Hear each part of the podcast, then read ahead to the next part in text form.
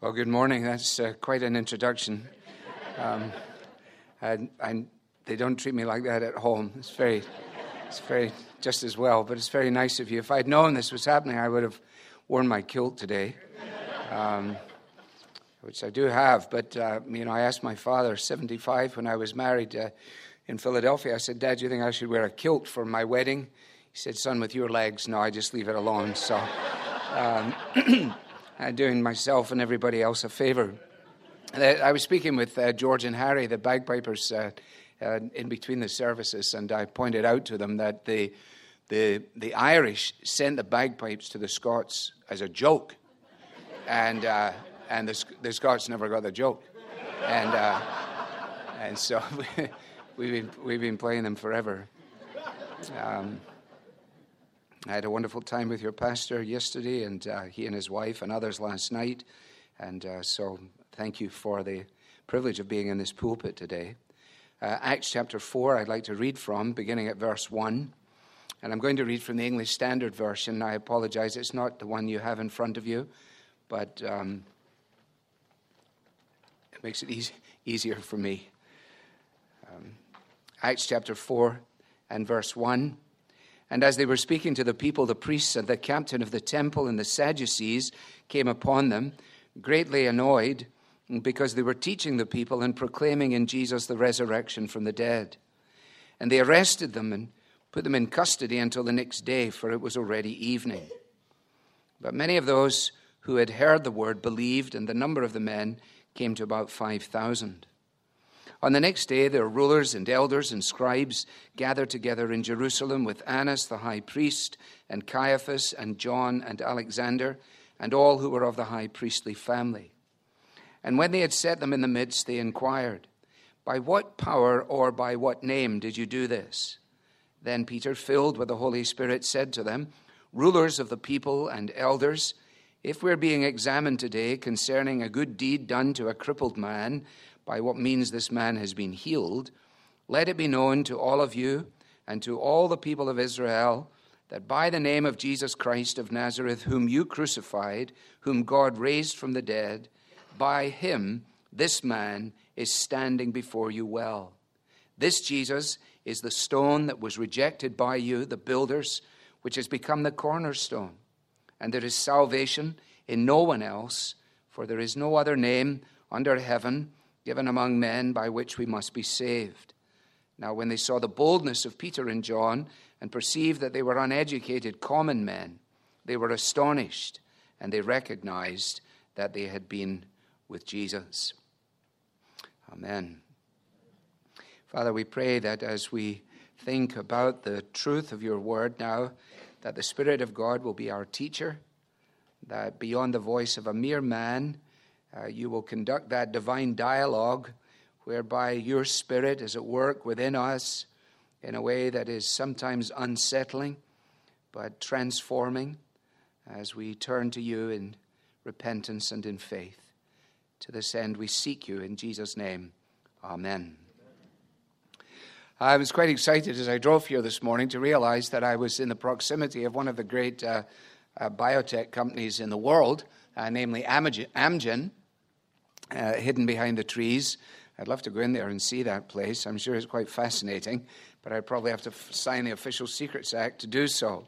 And um, it, it, made me think of uh, the fact that uh, our world is so uh, looking to um, not only the biotech industry, but to technology uh, in every dimension in order to help us out.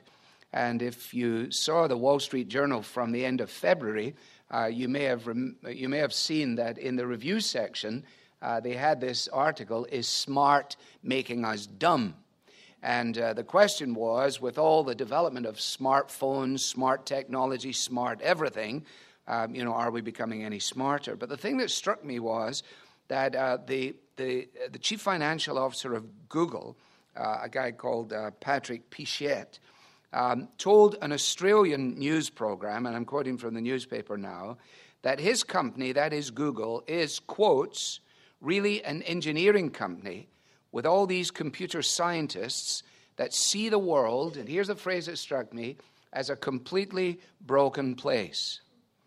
uh, in Singapore a couple of weeks ago, he restated Google's notion that the world is, quotes, a broken place whose problems can be solved by technology.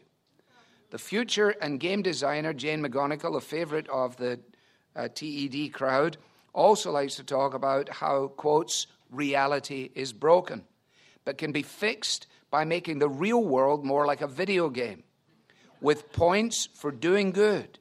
From smart cars to smart glasses, smart is Silicon Valley's shorthand for transforming present day social reality and the hapless souls who inhabit it.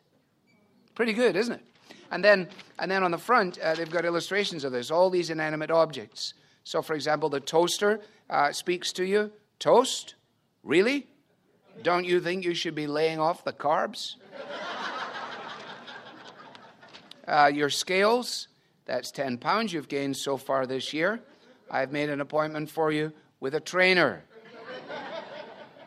Uh, your, your kitchen uh, garbage, I see you failed to separate plastics from metals.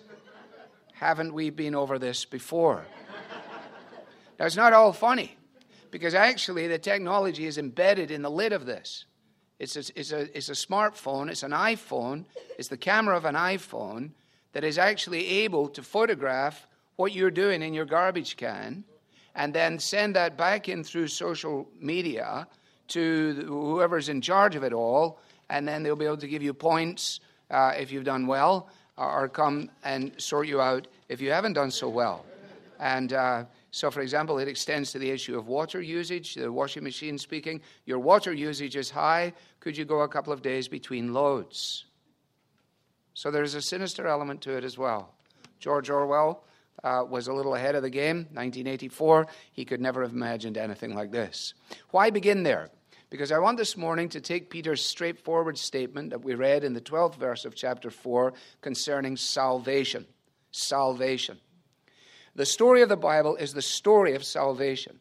The story of the Bible is the story of how God has come in to a world that is broken into a broken world in order to himself become broken, in order that as a result of his brokenness, men and women may be fixed, may be restored, may be sorted out, may be saved. And the claim of Christianity that is here before us in this verse in Acts chapter 4 is that there is salvation in no one else except Jesus of Nazareth. That's what it says. There is salvation, says Peter, in no one else, for there is no other name under heaven given among men by which we must be saved. Now, doesn't that just immediately set us back on our heels? Living as we do in a pluralistic culture, living in an environment where the notion is pervasive that all roads lead to heaven, like they do to Timbuktu. That a good God, if there is a good God, will reward nice people as long as they try their best. And then you open your Bible and you discover wait a minute, that doesn't fit with what we have from the lips of Jesus. That doesn't fit with what we discover the apostles saying after the resurrection of Jesus. And so it is a message to those of us who are exploring the question of Christianity. It is a message to those of us who are the proponents of Christianity so that we might recognize what it is we have come to profess and then to learn to profess it in a way that is both gracious and forthright and kindly and attractive and meaningful and ultimately, by God's grace, life changing. Now, you have to go back to 3 o'clock on the previous afternoon uh, uh, of this particular day that we read about in Acts chapter 4, which is recorded back in chapter 3, in order to understand the immediate context for this statement. I mean, Peter is not just launching off from nowhere, uh, sort of boldly all of a sudden standing up in the middle of the room and, and in the middle of the street and shouting this out. No, there is a whole background to it. And I'm going to have to leave you to do this for your homework. Um, I will not be here to test you afterwards, but I can pass that on. Uh, or you can write to me and, and I'll, I'll grade your paper and send it back to you. But if you, if you read chapter 3, you will discover that what had happened was that a man who had been uh, uh, uh, crippled, lame from his birth, who was routinely carried to this uh, strategic place in Solomon's colonnade, which was part of the temple precincts. This guy, who spent his life asking people to give him money so that he might be able not only to support himself, but presumably his family too, um, he looks for money from these two characters, Peter and John. Peter and John say to him, uh, We don't have any money, but uh, what we've got, we'll give to you. And uh, it's very interesting. Luke, he says, and, and they directed their gaze towards him. And you can just imagine if you could paint, you would want to paint this in such a way that you would see just these three sets of eyes, two fastened on the one and one fastened on the two, as best he can. And then his ears pinned back with this amazing statement Silver and gold we don't have, but what we have we give you. In the name of Jesus Christ of Nazareth, rise up and walk. What, are you crazy? What are you talking about? I've been lame from my birth. No, stand up and walk. And immediately his ankles were strengthened, and he stood up, and it says, and he began walking and leaping and praising God. I think the leaping is not so much uh, anything other than trying to figure out how to walk. Because if you imagine, now let's say the guy's in his mid 20s or his mid 30s, you, you, remember how difficult it was to teach your children how to walk? No, wait a minute, wait a minute. No, no. Oh, she's going over again. Whoa, oh, there we go. So now we got this grown man, and he's all of a sudden all around the temple precincts. People are going, Who was that? said, That's the guy, the, the beggar guy. No, he's, he's, he's, he's lame. No, he's not. No, what happened to him? Well, Peter and John told him to get up and walk. Yeah, well, I, I mean, how do you do that?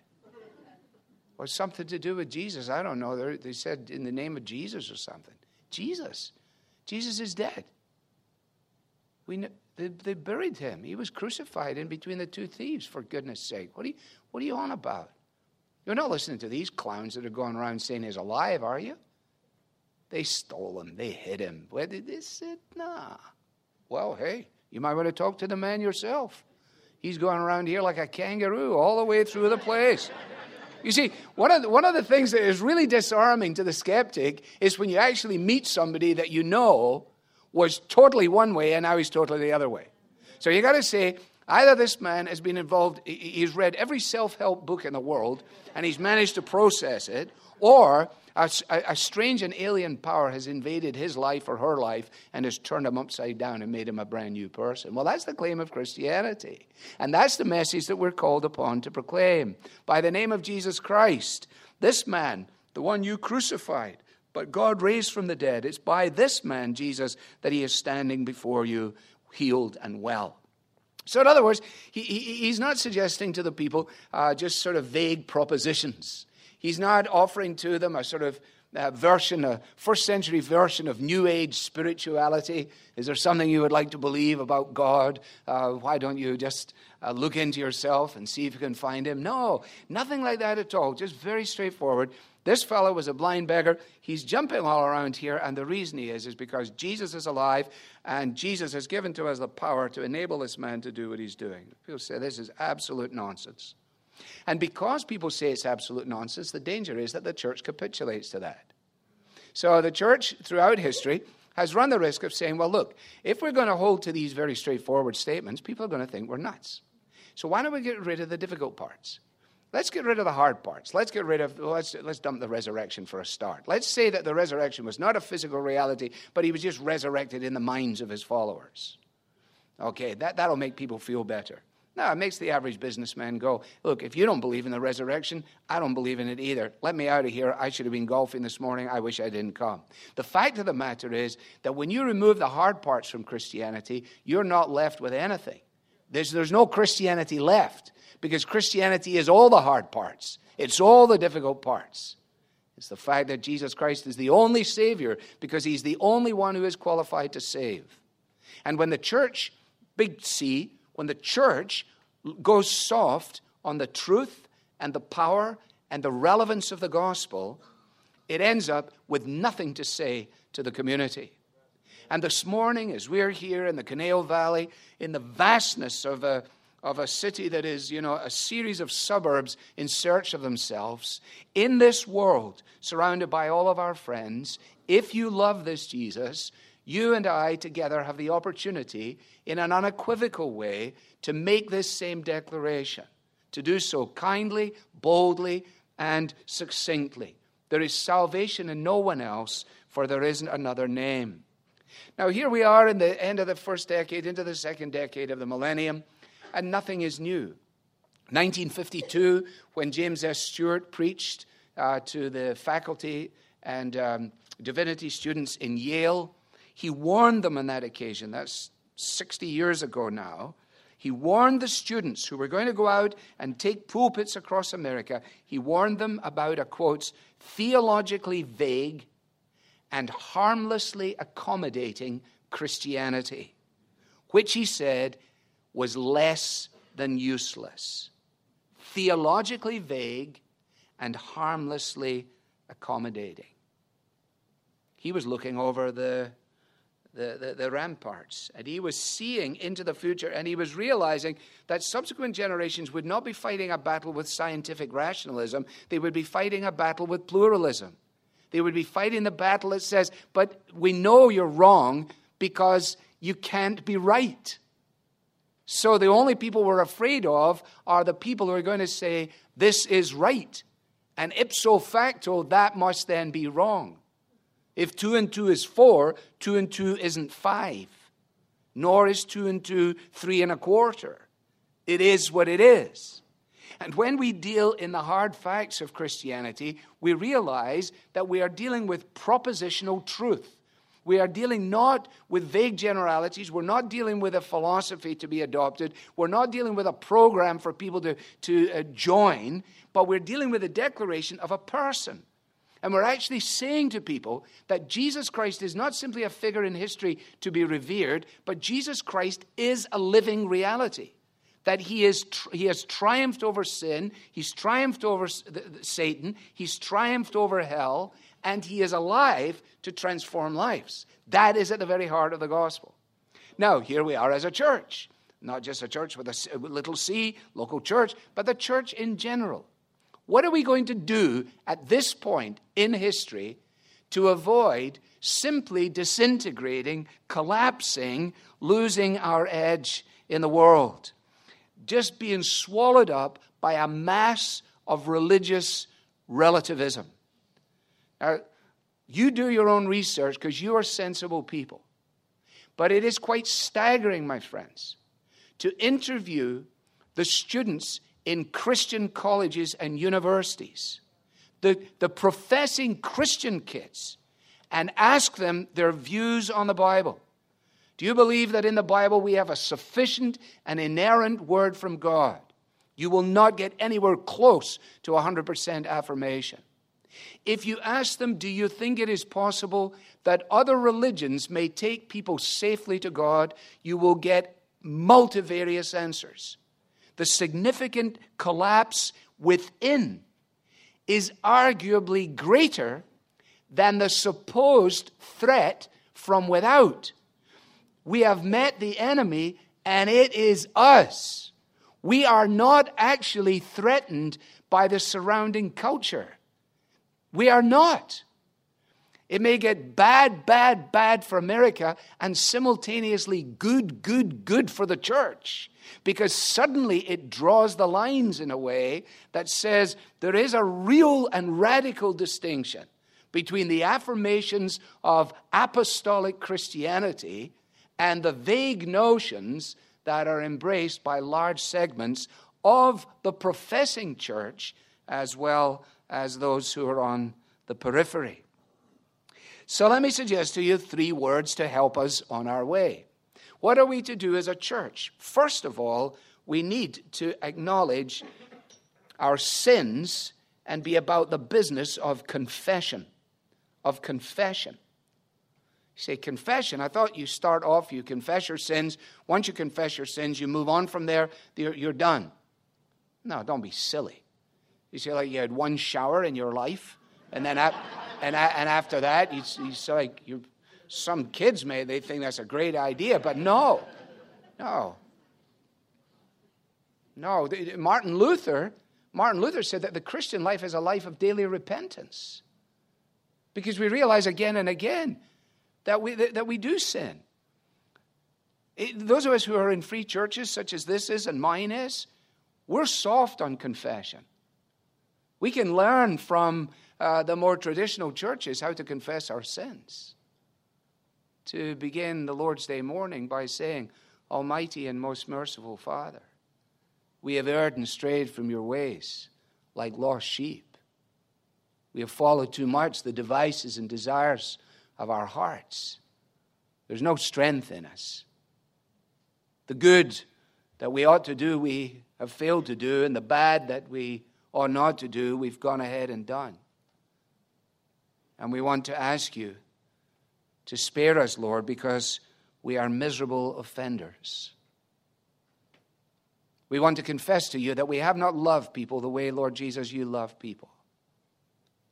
We have to confess to you that we've hidden behind our proud, boastful affirmations about who we are and what we are and how we do what we do.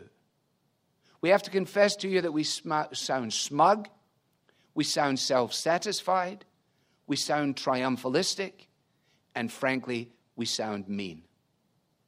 And the reason that so many youngsters under the age of 20 have an, a decreased interest in what we have to say is not because they are challenging rationally the truth that we are seeking to convey, but it is because they are turned off majorly by the way in which we are seeking to convey that truth. We face a real crisis in this country of perception. Perception. It's not, my dad used to tell me, Alistair, it's not what you say that's the problem, son. It's the way you say it. We have to ask is it true? Is it kind? Is it necessary? The fact that something is true in a moment is not necessarily suggest, uh, uh, a legitimization of the opportunity to say it. I mean, my hair may look like the Dickens in the morning and I'm going to do a funeral, but my wife doesn't need to say, Your hair looks like the Dickens. How can you do a funeral like that? It's true, but it isn't going to help me. And in the same way, it would be true to sit down by a woman in a Starbucks and say, Hey, I know you. You've been in this community for a while. Haven't you had five husbands and don't you have a live in lover? That'd be true, wouldn't it? We're pretty good at that kind of stuff. Uh, Jesus was, Jing, you could get me a coffee? I'm just contextualizing. You got it.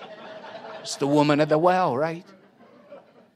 He gets there beautifully, graciously, kindly, not an ugly element in it, uncovering, uncovering her condition with a simple suggestion Why don't you go call your husband? We'll talk about it some more. And she said, I, I don't have a husband. Jesus said, Good, now we can really talk. Because now we're at the issue. He didn't talk to her about divorce. He didn't talk to her about her circumstance. He didn't ask if she'd aborted any babies. He didn't stand with a big sign outside. No, he got to confess that there is a significant problem of smugness in the way we come across. It's not attractive, it's ugly it's not remotely like Jesus. And our triumphalism, when you add that in, hey, come with us, everything's fabulous over here. That's neither true to the Bible nor is it true to human experience. Everything's not fabulous. Some of us have kids that don't believe. Some of our kids are doing drugs. Some of us have a spouse that's driving us frankly insane, and we're hanging on by a thread. Some of us are dealing with people in a wheelchair, and it will never change for all of life. It's not all fabulous. Jesus transforms our circumstances, but He doesn't send us out into the streets with an inane grin on our face to tell a story that isn't true. We've got to tell the truth, and it is a truth that will set free. Confession. Confession. To confess our idolatry, the way we make heroes. You know, as Paul Simon says, every generation throws a hero up the pop charts. And the same is true. I've lived here for 30 years. Every generation shows there's another Christian hero, you know, there's another great guy, whoever he is, you know, and we, we adulate, we, we, we create false gods. And idolatry always inevitably leads to immorality. And in three decades here in America, every collapse at the pastoral level, every collapse at the pastoral level, every single collapse at the pastoral level may be traced to one thing pride. Pride. That's where it always starts. Confession. You're quiet, and you should be. Secondly, conviction. If we're going to take this message out, first we start on our knees. Lord, Forgive me, Lord, help me. Now I'm getting on my feet today, Lord, and I'm going out, and I want to be able to speak with conviction uh, concerning these things. Well, what does that mean? It means that I'm going to have to do the job of reading my Bible. I'm going to have to learn my Bible. I'm going to have to start thinking. I'm going to have to start reading the New York Times or the LA Times uh, with one foot in the LA Times and the other foot in my Bible. I'm going to start uh, turning off a tremendous amount of the news, which is not news at all, but it's just a bunch of total titillation. People are not involved in meaningful dialogue, they're just watching programs to reinforce their prejudices. And it's no help to you at all. You sound like the village idiot when you start regurgitating Hannity or Bill O'Reilly.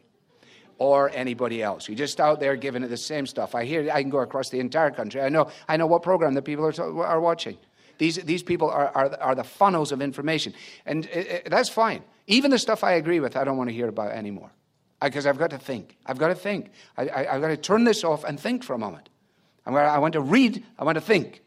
So that I may then form conviction out of thinking. I might be transformed by the renewing of my mind. I don't want the world around me to squeeze me into its own mold. I don't care whether it's a conservative world or a liberal world. I am of a different world, right? You're of a different world. We have a different king. We got raised to the heavenly places. We're not down here in this morass right? People say, What are you talking about? You go into your work tomorrow, tell them, say, Hey, thank goodness I'm raised to the heavenly places with Christ Jesus. The guy's going to say, Hey, we've got a psychiatrist over here in building three. You go over there and talk to them. What are you talking about? They've got no idea about that, but it's a reality. The thing that distinguishes you is the fact that you're united with Christ. You have been united with Christ. It is out of your union with Christ that everything else flows.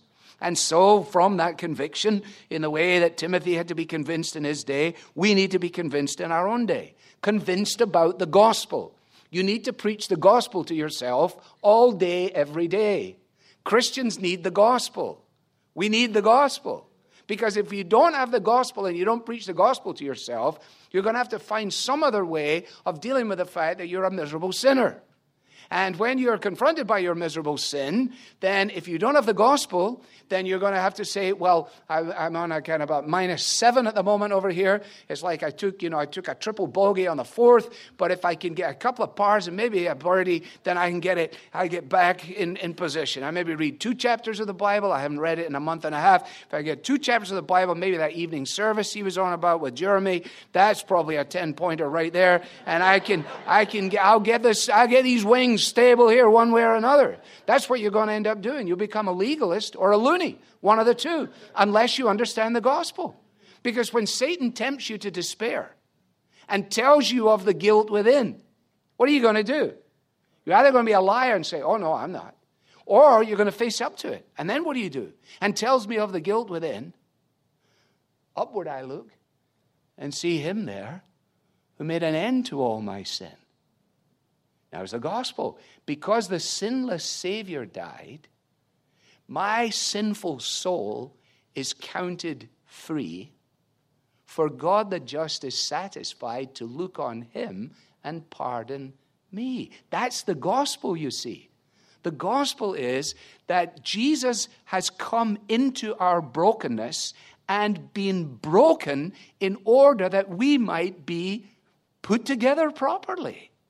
Our friends and neighbors don't understand that. They think that what we're on about is largely if you do certain things, God will accept you. We have to go to them and say, no, the Christian message is not that. The Christian message is that in Jesus, God accepts you, therefore go out and do certain things.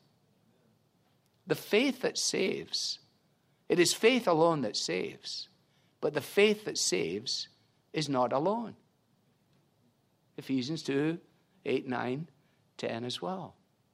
So, can I just say to you that, and I know this is a relatively political environment here, our message is not the political agenda of the right.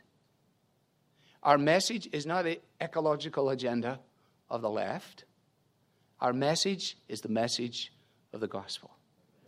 Are there political, social implications that flow from that message? Absolutely. Will we affirm them? Unequivocally. But we do not lead with them. Peter is not standing up here in Jerusalem taking on the social ills of the day. Paul in Ephesus is not taking on the issue of homosexuality and making it his driving calling card. He understands what's going on in Ephesus. He's been in those baths. He knows who these people are. What is he saying? He's saying to the believers, we don't wrestle against flesh and blood, but against spiritual wickedness in the heavenly places. We have the divine power to pull down the strongholds, but we don't pull down the strongholds by simply going out and trying to fight them at their own game. The implications of the gospel are the implications, they are not the gospel. And the danger that we face right now, especially those of us who are conservative in our political views, is that we have actually intruded upon the story of the gospel uh, by leading with an agenda agenda that is actually opposed by people who may be even willing to consider the gospel. But because we've wrapped the gospel up in a certain package and we're very convinced and convicted about that, we've actually lost the chance to speak about this Jesus. And I don't care whether you wrap it up left side or right side. Well, you say, but if you're going to go out and say Jesus is the only Savior, then people are going to charge you with intolerance. Yes, of course they are. And we have to affirm the fact that we believe in tolerance, not across the board and in every way. Those of you who are engineers understand the nature of the word tolerance. Tolerance, is, tolerance was, was actually an engineering term, wasn't it? About tension and all that kind of jazz. Tolerance has now become the notion that every view, no matter what it is, is equally valid. That's not tolerance, that's actually stupidity. but we affirm tolerance, legal tolerance, because we live in this, the home of the free and the brave, and the brave and the free. This is our place. We love it here. This is a Western democracy. Therefore, we profess and we propagate our views in a world that secures the same legal freedom to those who oppose us to profess their views as well. That's legal tolerance. We also affirm social tolerance so that we teach our children not to be disrespectful of those who've come from a different place or who dress in a certain way or who are uh, just, just different from us. That's social tolerance. Christians uphold that. But the intellectual tolerance that tolerates every opinion as if it was equally valid without being able to detect anything in it that is wrong is not actually a virtue, is a vice of the feeble minded. And it doesn't work in air traffic control. It doesn't work in cardiothoracic surgery. It doesn't work in, in civil engineering. I mean, it doesn't, does it? You folks live in the real world. You're, you're sensible. You're not like me with a strange job. You, you have proper jobs. You, you meet real people, you know. You get to go places. You get to go to work tomorrow. I get to go to work tomorrow, but it's not like you get to go to work. I'm jealous of the fact that you get to go to work. I don't know if I'd be as good as you are. I don't know if I, it's easy, I can encourage you in this way, but you, you live in that factory. You go in that office. You're going to be at the water thing tomorrow and the, and the coffee. You're going to try and take Sunday into Monday. That is, that's a huge transition, isn't it? Especially in a, in a world that is, is just saying, like, well, that's very interesting for you. Yeah, I'm pleased for you. I, don't, I find the hardest people to deal with are the ones who are very affirming. The ones who challenge me, I can get at a little better. But the ones who go, yeah, I agree with that. Then I have to go, no, you don't. They say, well, yes, I do. Well, no, you don't. Because if you did, and then you're, also, oh, this is a wreck. This is a train wreck here. Peter's statement, salvation and no one else, was not a statement, it's not a matter of pride or humility. It's actually a logical deduction from the facts. Because remember, Peter was convinced the whole thing had come to a, uh, a just a, a careening halt in a Palestinian grave. He was done. Good Friday, it was over. I mean, they weren't in Good Friday going, hey, only a couple of days and it'll be Easter. Fantastic. You know, let's have a coffee. It'll be Easter soon. Jesus is coming back. No, they were done. Finished. Let's get out of here. We might get crucified next. The only, the only brave souls left are the women. Let's just be honest, guys. That's the way it's been, and that's the way it is. Yes? Quiet from the feminist on the second front row. It's just, just a joke. Um, Easter Sunday, they're bewildered. All right? demoralized on Friday, bewildered on Sunday, and now out on the streets of Jerusalem going, I'll tell you why this guy's leaping around here like a kangaroo. And that's because Jesus is alive from the dead, and, uh, and he sent the Holy Spirit who filled us, and I finally figured it out here. And that's why I'm giving you this history lesson and telling you that the words of the prophets are fulfilled in Jesus of Nazareth. And uh, there isn't any salvation in anyone else. Jesus is the only Savior because Jesus is the only one who is qualified to save. That's why he's the Savior. Do you know somebody else who triumphed over death? Do you know someone else who died and came back? Do you know somebody else who lived a perfectly sinless life and died in the place of sinners? Do you know anybody else who made such claims and was able to verify them? Do you know anyone who stilled the waters and calmed the sea? Do you know anyone who healed the lepers and, re- and released the demoniacs? There is nobody standing forward to say it. Buddha couldn't say it. Confucius couldn't say it. Islam has nothing to say except terror and mayhem and scales? Hinduism, eat the fruits of your sinfulness, suck it up. You might come back as a monkey, and you may come back as whatever else it might be. But you're stuck with it. There's nothing there. So, what, is the, what does the Hindu say to the brokenness of our world? We live in a broken world. Get yourself a toaster that can talk to you, that'll fix you. Read a good book, you'll feel much better. Sit cross legged and gaze at the Pacific Ocean. Look inside yourself, find God. All of these things. And Christianity says, I got one for you. I mean, you're not going to like this, maybe, but I, I got to tell you. God, the creator of the universe, invaded time and space in the person of Jesus, came right into human life, lived life the way it should be lived, kept the law in its perfection, died not as an example or as a martyr, but as a substitute in the place of sinners. The gospel is the story of the appeasement of the wrath of God by the love of God through the gift of God. That by nature we are alienated from God on two counts. We alienated from him on account of our sin and our rebellion. He alienated from us on account of his wrath. His wrath is not a fiery outburst like a dad losing his temper in the car. His wrath is his settled indignation, his, his inevitable revulsion for everything that is anti him. It is it's hard to approximate, isn't it? But, but the, the, the, hatred that he has is the hatred of a good cancer surgeon who says to you as he gets ready to put you under, as my doctor did for me, a Jewish man. Actually, the first thing he said to me was, Alistair, would you like to pray? So I prayed for my own surgeon before he went in to address the cancer. But I don't want him in there just fiddling around. I want him hating it. I want him hating everything that is done to me and about to do to me. I want him to deal with it radically and unequivocally. That's how God deals with sin.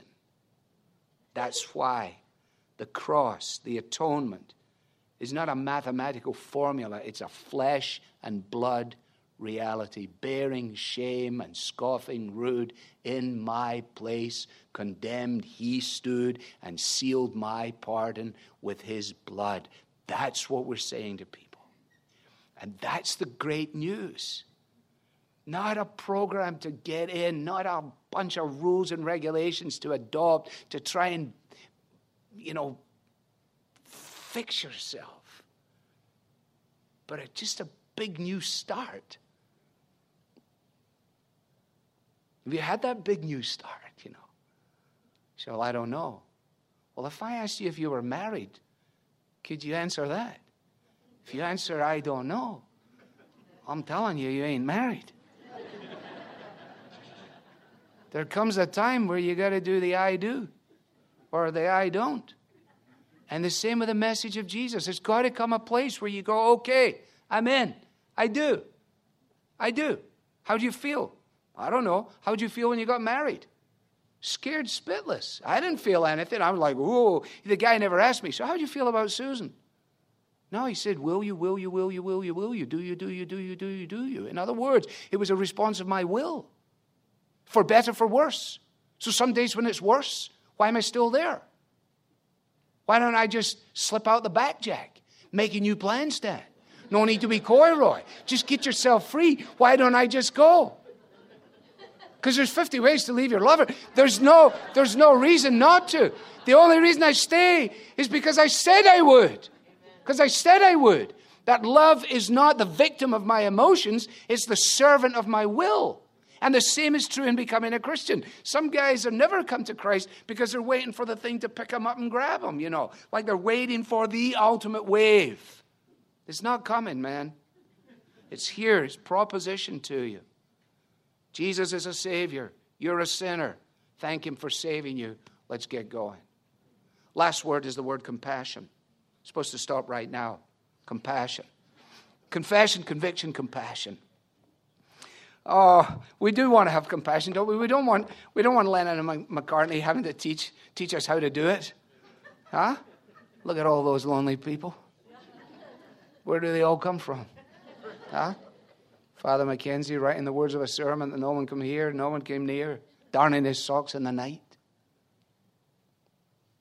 Look at all these lonely people. That's what Jesus said He said to his guys, hey, guys, because they, they didn't get it. They were, they, they were a bad bunch. I, I, let's just be honest. The disciples were, were not good. They were not a good group.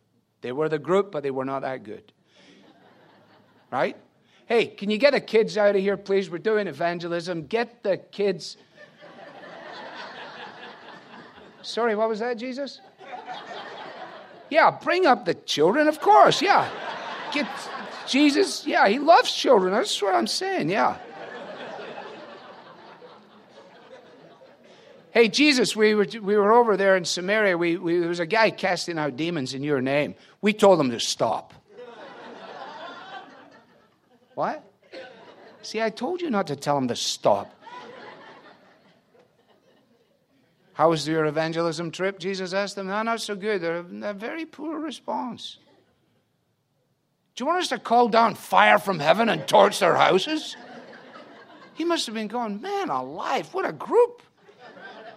What a group. Did they need the Holy Spirit? You bet your life they did. They couldn't understand up from down. Here we go. Come on. Here we go. Jesus says, Look at these people. They come back, the woman at the well. Hey, what's up? We went for the sandwiches. We're back with the sandwiches. Now you're talking to a woman of all things. Goodness gracious. What is this? She said, looks like she's a Samaritan as well. Why would you be talking to a Samaritan and a woman in the middle of the day? and We went for the sandwiches. Now you say, I've got food to eat you know not of. What the heck's that about? That's ridiculous. Why did we even go away for that stuff? Jesus says, She's one of the lost sheep of Israel. I love this woman. She's totally messed up. If, if I don't give her living water, nobody can. Because nobody else has the living water. That's why we say what we say. Not because we're arrogant. It comes across, and I'll finish with C.S. Lewis. If in doubt, finish with C.S. Lewis. in the silver chair, remember how it ends? Jill's coming up. She wants a drink of water. She's moving. She hears the water. She's just desperate, thirsty. The trouble is, Aslan's there. The lion is there and the lion seems to be blocking the way to the water. And the dialogue goes something like this If you're thirsty, you may drink. The voice was deeper, wilder, stronger, a sort of heavy golden voice. Jill was frightened, but in a different way. Are you not thirsty? said the lion. I'm dying of thirst, said Jill. May I? Could I? Would you mind going away while I do? The lion answered this only by a look and a very low growl. Will you promise not to do anything to me if I come? said Jill. I make no promise, said the lion. Do you eat girls? I have swallowed up girls and boys, women and men, kings and emperors, cities and realms. The lion didn't say this as if it were boasting, nor as if it were sorry, nor as if it were angry. There's a sermon right there. That's the trouble. You see, we say it as if we're boasting, as if we're apologetic, as if we're angry.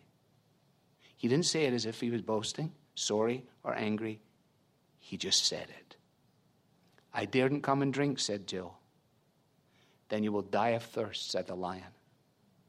Oh dear, said Jill, coming another step closer. I suppose I must go and look for another stream then.